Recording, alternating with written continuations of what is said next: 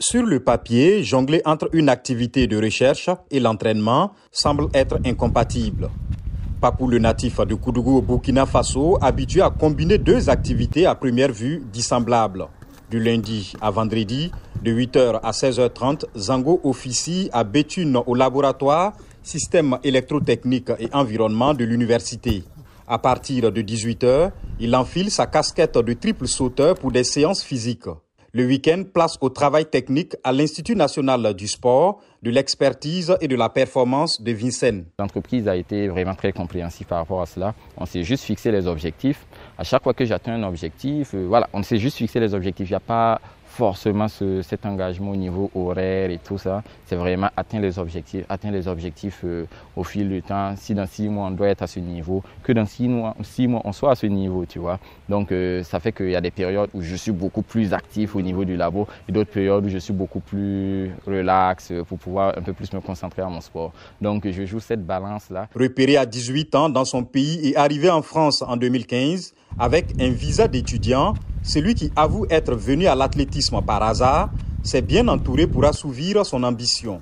Il a intégré la structure de Teddy Tango en juillet 2018, l'Artois Athlétisme, et les résultats s'enchaînent depuis. Troisième place au mondiaux de Doha en 2019 avec 17 mètres 66, record d'Afrique en janvier dernier lors du meeting de Paris, 17 mètres 77. Son coach Teddy Tango n'a qu'une seule explication à cela excusez-moi du terme, mais plus la détermination.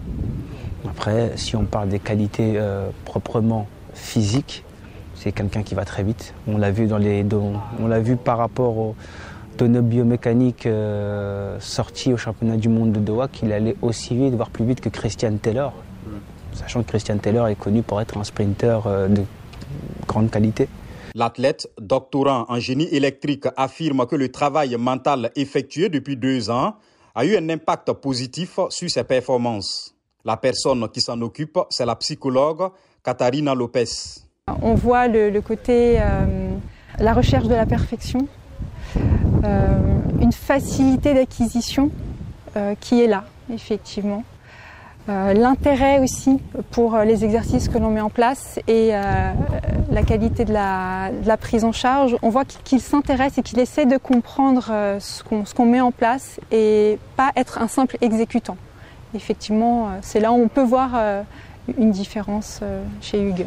Jusqu'où peut aller Hugues Fabrice Zango si le record du monde mythique de Jonathan Edward, 18 mètres 29 en 1995, est hors de portée le Burkinabé ne joue que par les JO de Tokyo, reportés à 2021.